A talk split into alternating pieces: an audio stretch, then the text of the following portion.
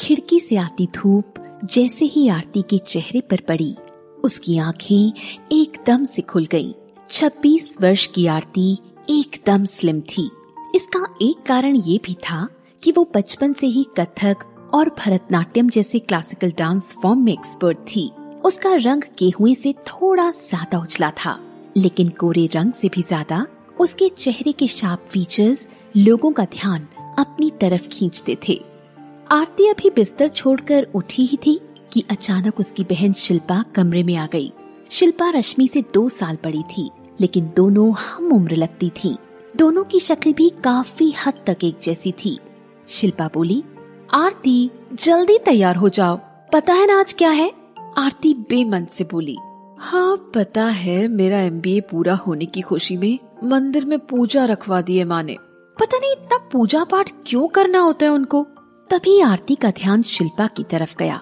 उसने सफ़ेद, उजले रंग की साड़ी पहनी हुई थी। वो शिल्पा के पास जाकर बोली, ये क्या दीदी? आप सादा सलवार सूट पहन लीजिए ना। आरती के इतना कहने भर से ही शिल्पा की आँखों में दुख नज़र आने लगा था। वो बोली, अब सलवार सूट पहन लूँ या सफ़ेद साड़ी?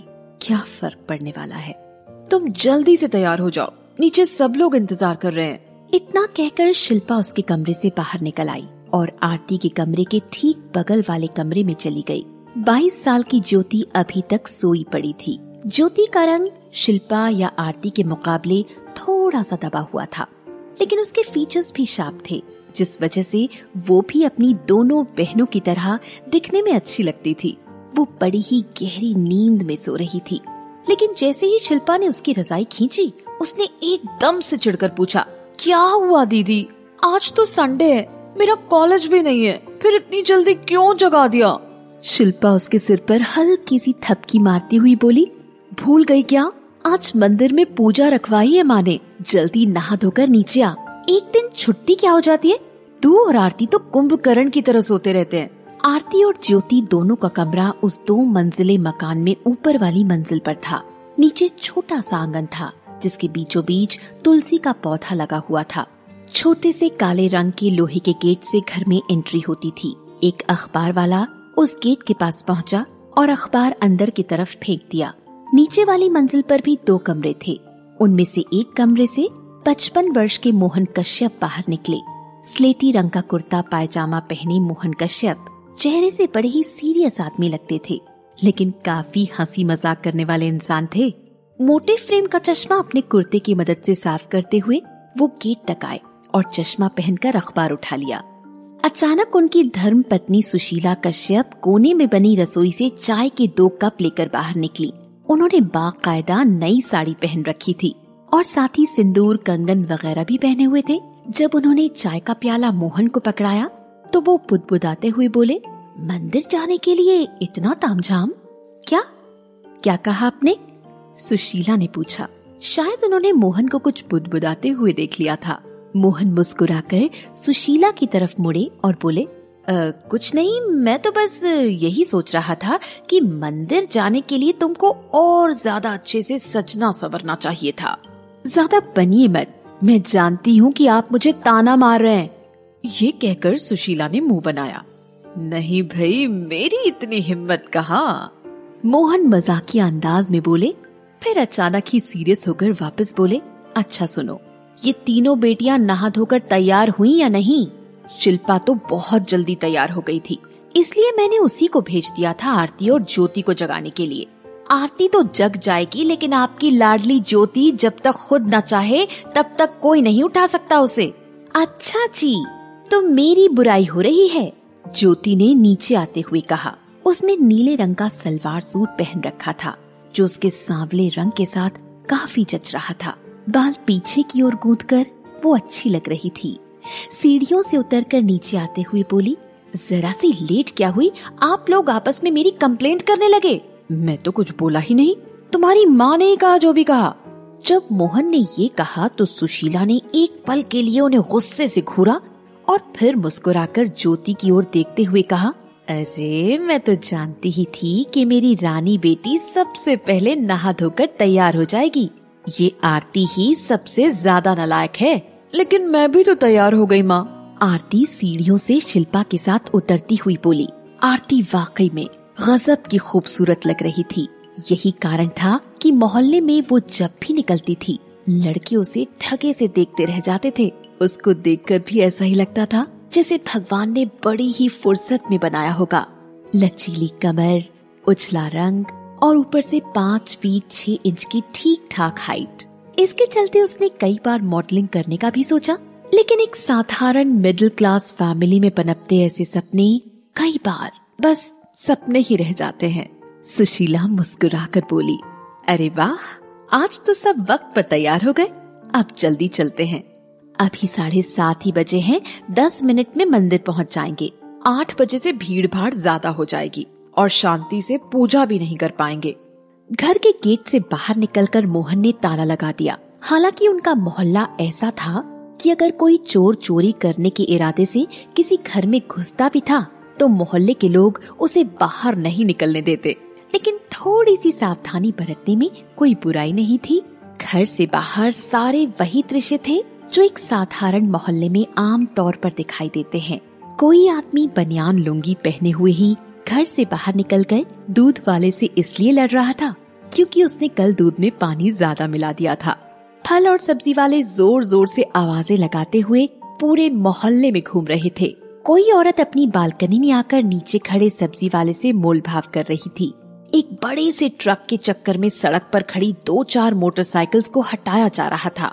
मोहल्ले की एकदम बाहरी सीमा पर था माँ काली का मंदिर, जहाँ से मेन रोड भी शुरू होने लगती थी। इस वजह से इस मंदिर में आम मंदिरों के मुकाबले ज़्यादा भीड़ रहती थी। मंदिर के एकदम सामने छोटी छोटी तीन चार दुकानें एकदम लाइन से लगी हुई थी।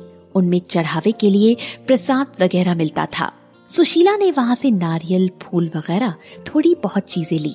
पूजा की थाली उन्होंने ज्योति को पकड़ा रखी थी, जिस वजह से ज्योति बार बार मंदिर जल्दी जाने की रट भी लगा रही थी।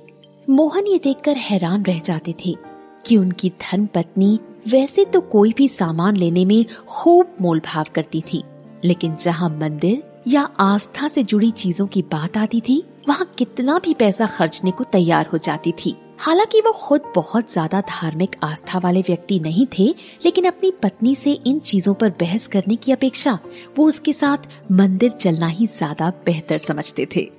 सुशीला और शिल्पा ने ज़रूरत की सामग्री लेने के बाद मंदिर की सीढ़ियों पर चढ़ने से पहले चप्पलें बाहर ही उतार दी और फटाफट पल्लू खींच लिया। बाकी सबने भी वहीं चप्पल उतार दी और सीढ़ियों से ऊपर की तरफ़ बढ़े। सुबह के वक्त सूरज की हल्की धूप के बीच उस मंदिर का नज़ारा बहुत ही सुहावना लगता था। मन को एक अजीब सी शांति मिलती थी। सीढ़ियाँ चढ़कर सब लोग ऊपर पहुँच गए। मंदिर में ज़्यादा भीड़ नहीं थी। उनके अलावा तीन चार लोग ही थे। तभी पुजारी बाबा उनकी तरफ़ आकर बोले, अरे मोहन साहब, बड़े दिनों बाद पधारे आप। पुजारी जी को क्या पूरे मोहल्ले को पता था कि मोहन कश्यप ज़्यादा मंदिर आने जाने वालों में से नहीं है?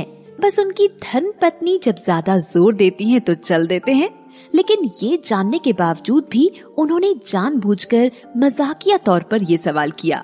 मोहन समझ गए कि पुजारी जी उनकी खिंचाई करना चाहते हैं, लेकिन वो चिर परिचित मुस्कान चेहरे पर लिए बोले, अरे पुजारी जी, बैंक के काम का अब आपको क्या बताऊँ? बड़े समय बाद फुर्सत हुई तो सोचा मंदिर चला जाए। और दूसरी बात ये कि हमारी बिटिया रानी ने एमबीए कर लिया है। तो पत्नी जी ने आग्रह किया कि इसके सुखद भविष्य के लिए एक पूजा करवाई जाए। अरे वाह, बिटिया एमबीए पास कर गई। बधाई हो भाई, आपको बहुत बहुत बधाई हो। आइए, ज़्यादा समय नष्ट किए बिना आरती कर लेते हैं। जैसे ही ये पुजारी जी ने कहा तो शिल्पा और ज्योति दबे मुँह हंस पड़ी, जबकि आरती का चेहरा देखने लायक हो गया। दरअसल बात ये थी कि नाम आरती होने के कारण जब भी वो मंदिर में पूजा करने के लिए शिल्पा और ज्योति के साथ जाती थी तो अक्सर उसका मज़ाक उड़ाया जाता था। वो दोनों अक्सर कहती थी, अब आरती आरती करने जाएगी। और खिलखिलाने लगती थी, जिससे आरती बुरी तरह चिढ़ जाती थी। लेकिन जब सुशीला ने गुस्से से तीनों की तरफ़ देखा तो आरती को अपनी चिढ़न और शिल्पा और ज्योति को अपनी हँसी काबू में करनी पड़ी। उनके ठीक सामने काली माँ की मूर्ति थी। उनके सामने पहुंचकर सबने हाथ जोड़े और उसके बाद पुजारी जी ने आरती शुरू कर दी। जब तक आरती चली, किसी का ध्यान इधर उधर नहीं गया, क्योंकि कोई भी सुशीला के गुस्से का शिकार नहीं बनना चाहता था। पूजा करने के बाद पुजारी जी ने एक एक करके सबको टीका लगाया। इसी कड़ी में सबसे आखिरी शिल्पा थी। लेकिन शिल्पा तक पहुंचकर उनका हाथ अचानक ही रुक गया। वो कुछ पल सबके लिए बहुत अजीब थे।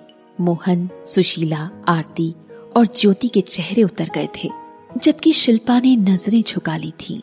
पुजारी जी हड़बड़ी में बोले आ, माफ़ करना बेटी वो गलती से हाथ आगे बढ़ गया। उसके बाद थोड़ी देर तक कोई कुछ नहीं बोला। इस अजीब सी चुप्पी को तोड़ने के लिए मोहन खुश होकर बोले पूजा तो अच्छे से संपन्न हो गई। अच्छा पंडित जी तो अब हम लोग चलते हैं। दरअसल बात ये थी कि मोहन को मंदिर वगैरह जाना ज़्यादा पसंद नहीं था इसलिए वो जल्दी से जल्दी वहाँ से निकलना चाहते थे। लेकिन अचानक सुशीला पंडित जी की तरफ़ मुड़कर बोली, पंडित जी, आपको तो ज्योतिष शास्त्र का बहुत अच्छा ज्ञान है। जरा हम लोगों को इस ज्ञान का लाभ तो लेने दीजिए। पंडित जी मुस्कुराकर बोले हाँ हाँ क्यों नहीं? लेकिन आपको तो पता ही है कि ये कार्य कोई एक दिन में तो हो नहीं जाता। आप शाम तक मेरे पास कुंडलियाँ भिजवा दीजिएगा। मैं उनको देखकर ही आगे कुछ बता पाऊँगा। ये सुनकर मोहन का चेहरा एक बार फिर उतर गया। वो सुशीला से बोले, अरे छोड़ो ना, किसी और दिन पता कर लेना अपने भविष्य के बारे में। इस पर सुशीला ने जवाब दिया, आज आपको कहीं जाना है क्या? नहीं ना तो हम आज ही भिजवा देते हैं ना कुंडलियाँ। ज़रूरी काम जल्दी निपटा लेने चाहिए। अब पता नहीं दोबारा मंदिर कब आएँगे। मोहन के पास कोई बहाना भी नहीं था। अगर कोई और दिन होता तो बैंक के काम का बहाना बनाकर टाला भी जा सकता था। लेकिन रविवार के दिन के लिए कोई भी बहाना नहीं था। उन्होंने अपनी तीनों बेटियों की तरफ़ देखा। उनकी शक्ल से भी यही झलक रहा था कि उनमें से भी किसी का मन नहीं था। लेकिन माँ के आदेश के खिलाफ कौन जाए भला? तो आखिरकार सब लोग पुजारी जी के साथ पूजा स्थल से बाहर निकल आए। पुजारी जी एक बार फिर सुशीला से बोले, आप दोपहर या शाम तक कुंडलियाँ भिजवा दीजिएगा। सुशीला ने स्वीकृति में सर हिलाया। तीनों लड़कियों ने पुजारी जी के पाँव छुए और वो लोग मंदिर से वापस घर आ गए। घर पर किसी का भी मूड अच्छा नहीं था। कुंडलियाँ दिखाने वाली बात किसी के गले नहीं उतर रही थी। सुशीला ने घर पहुँचते ही लोहे की छोटी अलमारी के ऊपर से एक पुराना संदूक निकाला, जिसमें पूरे परिवार की नई पुरानी फोटोग्राफ्स, मोहन और सुशीला की शादी की एल्बम के साथ साथ सबकी जन्म कुंडलियाँ भी मौजूद थीं। मोहन सुशीला को इतनी खोजबीन करते देखकर बोले अरे, ये सब करने की क्या ज़रूरत है, भाग्यवान? तुम्हें अचानक से पंडित जी को कुंडलियाँ दिखवाने की क्या सूझी? सुशीला कुंडलियाँ ढूँढने में व्यस्त थी। वो बिना नज़रें ऊपर किए मोहन से बोली, अरे, आप तो कुछ समझते ही नहीं हैं।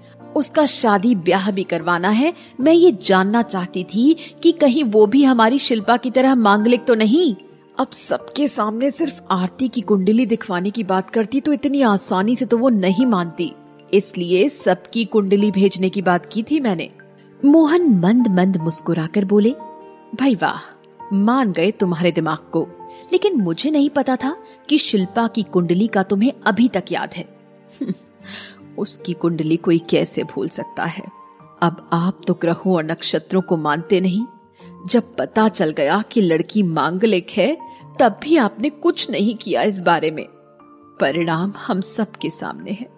ये कहते हुए सुशीला की आवाज़ में दुख के साथ साथ हल्का हल्का गुस्सा भी था। मोहन चिढ़कर बोले, अब कुछ भी मत बोलो सुशीला। वरुण का एक्सीडेंट हम सबके लिए एक बुरा हादसा था, लेकिन उसका शिल्पा के मांगलिक होने से कोई संबंध नहीं है। ये सब बेकार की बातें हैं। सुशीला अब तक कुंडली निकाल चुकी थी। वो मोहन को घूर कर बोली, ये बात आप शिल्पा के ससुराल वालों को समझा सकते हैं क्या? ये सुनकर मोहन सन्न रह गए। वो बोले, उन लोगों का नाम मेरे सामने मत लिया करो। अरे, वरुण के साथ जो हुआ, उसका दुख हमें भी है, लेकिन उसमें भला शिल्पा का क्या दोष? वो लोग तो ऐसे बर्ताव कर रहे हैं जैसे सारी गलती हमारी ही हो। सुशीला पश्चाताप भरी आवाज़ में बोली, थोड़ी गलती तो हमारी भी थी। हमने उनको पहले बताया ही नहीं था कि शिल्पा मांगलिक है। अरे तो इससे क्या फ़र्क पड़ जाता? मोहन थोड़ा ज़्यादा चिढ़कर बोले, जो हुआ वो एक अनहोनी थी, इससे ज़्यादा कुछ भी नहीं। अगर उन लोगों को इतनी सी बात समझ में नहीं आ रही थी तो हम कुछ नहीं कर सकते। लेकिन हम आरती और ज्योति के बारे में तो पता कर ही सकते हैं ना, कि उनकी कुंडली में कोई दोष है या नहीं। ताकि आगे जब उनके लिए रिश्ता आए तो सारी चीज़ें पहले ही क्लियर हो जाए। मोहन समर्पण के भाव से बोले अच्छा ठीक है। दे आओ पंडित जी को कुंडलियाँ। तुमसे बहस में नहीं जीता जा सकता। आरती ऊपर अपने कमरे में बैठी हुई कुछ सोच रही थी कि तभी अचानक उसके फ़ोन पर उसकी दोस्त प्रीति का फ़ोन आया। आरती ने फ़ोन उठाया। हेलो प्रीति, कहा है तू आजकल? दूसरी तरफ़ से प्रीति की आवाज़ आई। अरे मैं दो तीन जगह नौकरी के लिए अप्लाई करने का सोच रही हूँ। तूने बोला था ना कि तुझे भी बता दूँ? बस इसीलिए फ़ोन किया था। बढ़िया किया। अच्छा बता तो कि कहाँ कहाँ अप्लाई किया है तूने? तीन जगह सेल्स एंड मार्केटिंग की फ़ील्ड में अच्छी खासी वैकेंसी आई है। मैंने तीनों जगह भर दिया। दो ऑटोमोबाइल की कंपनी है और एक टेक्सटाइल कंपनी तूने शर्मा इंडस्ट्रीज़ का नाम तो सुना ही होगा ना? हाँ शर्मा इंडस्ट्रीज़ के बारे में भी सुना है और बिज़नेस टाइकून पवन शर्मा के बारे में भी, जिन्होंने अपने कारोबार को इतना फैला दिया है। अरे तो इसके लिए उनका धन्यवाद कर। अब हम जैसे एमबीए वालों के लिए धुआंधार वैकेंसीज आई है इस बार। तू भी किसी पोस्ट के लिए अप्लाई करके देखना। ठीक है, चल मैं तुझसे बाद में बात करती हूँ। आरती ने फ़ोन रखा ही था कि उसने देखा सामने दरवाजे पर शिल्पा खड़ी थी। शिल्पा ने पूछा, नौकरी के बारे में किससे बात कर रही थी आरती? आरती फ़ोन एक तरफ़ फेंक कर बोली, अरे मेरी दोस्त है, बता रही थी कि मैं अप्लाई करना शुरू करूँ। वैसे भी मेरे साथ वाले कुछ ना कुछ कर ही रहे हैं। शिल्पा ने पहले बगल वाले कमरे में देखा, ज्योति कान में ईयरफोन लगाकर कुछ पढ़ रही थी। जब वो निश्चिंत हो गई कि उनकी बात सुनने वाला कोई नहीं है तो वो आरती के पास आकर बोली, इसका मतलब तू अब तक नहीं समझी कि मम्मी पंडित जी को कुंडलियाँ भेजने की इतनी जल्दी में क्यों थी? आरती को कुछ समझ नहीं आया कि शिल्पा क्या कहना चाहती थी। उसने पूछा, आप कहना क्या चाहती है, दीदी? साफ़ साफ़ कहिए। अरे, उन्हें ये पता करवाना है कि तुम दोनों की कुंडली में भी कहीं कोई दोष है या नहीं। ताकि आगे चलकर जब शादी की बात हो तो कोई अड़चन ना आए।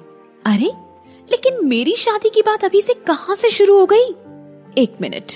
इसका मतलब मम्मी अभी से मेरे लिए रिश्ते तलाशने शुरू कर देगी। शिल्पा ने मजबूरी में सर हिलाया। आरती गहरी सांस लेकर बोली, मैं तो कह दूँगी कि मुझे अभी अपने पैरों पर खड़ा होना है।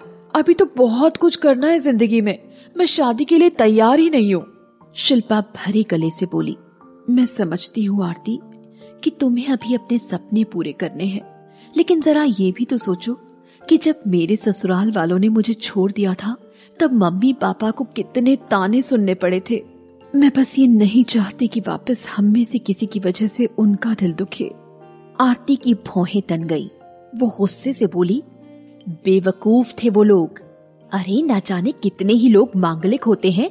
क्या उनकी शादी नहीं होती क्या? वरुण जीजू एक्सीडेंट का शिकार हुए थे। इसमें आपकी क्या गलती? मैं अभी जाकर माँ से बोलती हूँ कि कोई ज़रूरत नहीं है कुंडली वुंडली दिखाने की। वरुण का नाम सुनते ही शिल्पा को लगा, जैसे किसी ने पुराने घावों पर फिर से नमक छिड़क दिया हो। वो वहीं आरती के बिस्तर पर बैठ गई। आरती ने ध्यान दिया कि शिल्पा की आँखों से धीरे धीरे आँसू नीचे गिर रहे थे। वो भी बिस्तर पर बैठ गई और शिल्पा के कंधे पर हाथ रखकर उसे दिलासा देने की कोशिश करने लगी। शिल्पा हल्की हल्की सिसकियाँ लेते हुए बोली, अब तुम ये कहोगी कि जो हुआ उसमें मेरी कोई गलती नहीं थी।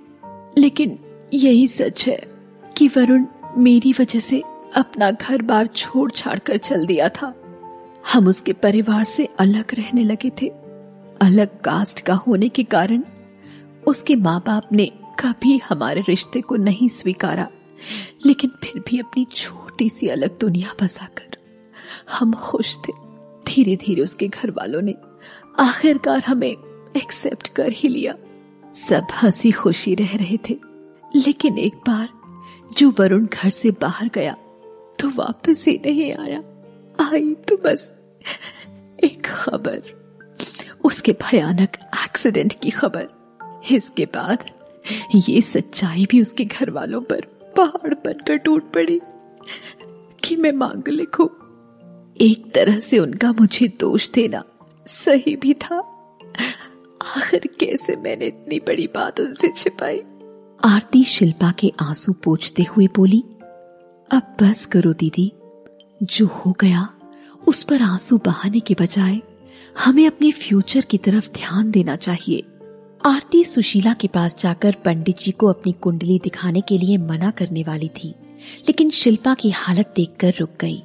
उधर सुशीला शाम के समय वापस पंडित जी के पास मंदिर पहुँच गई थी। सुशीला ने जैसे ही पंडित जी को कुंडली सौंपी, वो बोले, बहुत ही उत्तम। मैं ठीक से आप सबकी कुंडलियों का अध्ययन करके कल तक आपको सारी जानकारी देता हूँ। इसके बाद जैसे ही सुशीला वापस जाने के लिए मुड़ी, उनके एकदम सामने एक औरत खड़ी थी, जो उन्हें ही घूर रही थी। वो औरत सुशीला की ही हमउम्र लग रही थी, लेकिन वो थोड़ी ज़्यादा मोटी थी। उसने बड़ी ही महँगी साड़ी पहनी हुई थी, लेकिन साड़ी को मैच करती कोई भी दूसरी ज्वेलरी नहीं पहनी थी। बस गले में मंगलसूत्र ही था। उसके चेहरे पर किसी प्रकार का कोई भी हल्का फुल्का मेकअप भी नहीं था। सुशीला को देखकर उसके चेहरे पर गुस्से के भाव आ गए थे जिसे छिपाने की उसने कोई कोशिश नहीं की। सुशीला भी उस महिला को देखकर एकदम से सक पका गई और लड़खड़ाती ज़ुबान से बोली अरे करुणा जी अ, आ, आप यहाँ? करुणा बड़े ही रूखे स्वर में बोली क्यों? मैंने बेटा खो दिया तो मुझे मंदिर में आने का हक नहीं है क्या? अ, अरे नहीं नहीं ऐसी बात नहीं है। करुणा ने सुशीला को पंडित जी को कुंडलियाँ देते देख लिया था। वो बोली, ओह तो अब तुम बाकी बेटियों की शादी की तैयारी कर रही हो क्या? अब किसका घर बर्बाद करना चाहती हो? ये सुनकर गिड़गिड़ाती हुई सुशीला थोड़े गुस्से से बोली, करुणा जी, अब आप हद पार कर रही हैं। मैं प्यार से बात करना चाहती हूँ, लेकिन आप हैं कि करुणा बात काट कर बोली, बस बस, नहीं चाहिए तुम्हारी सहानुभूति। मेरे लड़के को तो तुम्हारी मांगलिक लड़की निकल गई। अब दूसरे घरों को भी बर्बाद करना चाहती हो तुम? ये सुनकर सुशीला का मन किया कि करुणा को दो चार थप्पड़ रसीद कर दे, लेकिन वक्त और माहौल बिल्कुल इसकी इजाज़त नहीं दे रहे थे। वो दांत पीसते हुए बोली, मैं आपको समझा समझा कर थक गई हूँ, लेकिन अगर आप नहीं समझना चाहती तो मैं कुछ नहीं कर सकती। हमें नहीं पता था कि शिल्पा मांगलिक है। अगर पहले से पता होता तो भला हम आपसे क्यों छिपाते? करुणा भी गुस्से से भर कर बोली, अरे, मुझे कोई पट्टी मत पढ़ाओ। तुम्हें ज़रूर पहले से ही सब पता था। तुम्हारी बेटी ने पहले मेरे बेटे को अपने प्यार के चंगुल में फंसाया और फिर भागकर शादी कर ली। तुम्हें भी पता था कि शिल्पा मांगलिक है। तुम्ही ने ज़रूर उसे वरुण के साथ भागने के लिए उकसाया होगा। तुम्हें पता था कि अगर कायदे से शादी ब्याह करवाओगी तो लड़की के मांगलिक होने के बारे में भी बताना ही पड़ेगा। इसलिए तुमने ये हथकंडा अपनाया और मेरा बेटा तुम्हारे परिवार की इस घटिया चाल का शिकार हो गया। सुशीला ये सब सुनकर सन्न रह गई। वो बोली मुझे लगता था कि अब तक आप समझ गई होंगी लेकिन आपने साबित कर दिया कि किसी के पास पैसे भले ही ज़्यादा आ जाएँ, सोच अगर घटिया है तो घटिया ही रहेगी। अब मैं भी आपको ज़्यादा सफ़ाई नहीं देने वाली। और अपनी आरती के लिए तो मैं आपके परिवार से भी लाख गुना अच्छा परिवार ढूंढ कर लाऊँगी। ये सुनकर करुणा पहले तो मुस्कुराई और उसके बाद बोली भूल गई कि शिल्पा के मांगलिक होने की बात कैसे जंगल में लगी आग की तरह तेज़ी से फैल गई थी? अब भगवान से मनाओ कि तुम्हारी बाकी दोनों बेटियों में से कोई मांगलिक न निकले, वरना किसी मजदूर से भी उनका रिश्ता नहीं होगा। अच्छे परिवार की तो बात छोड़ ही दो। ये तो समय ही बताएगा करुणा जी। कह गए, सुशीला वहाँ से पैर पटकते हुए चल दी। करुणा सुशीला को मंदिर की सीढ़ियों से नीचे उतरते हुए तब तक देखती रही, जब तक वो उनकी नज़रों से ओझल ना हो गई और उसके बाद बोली हाँ सुशीला, ये तो समय ही बताएगा।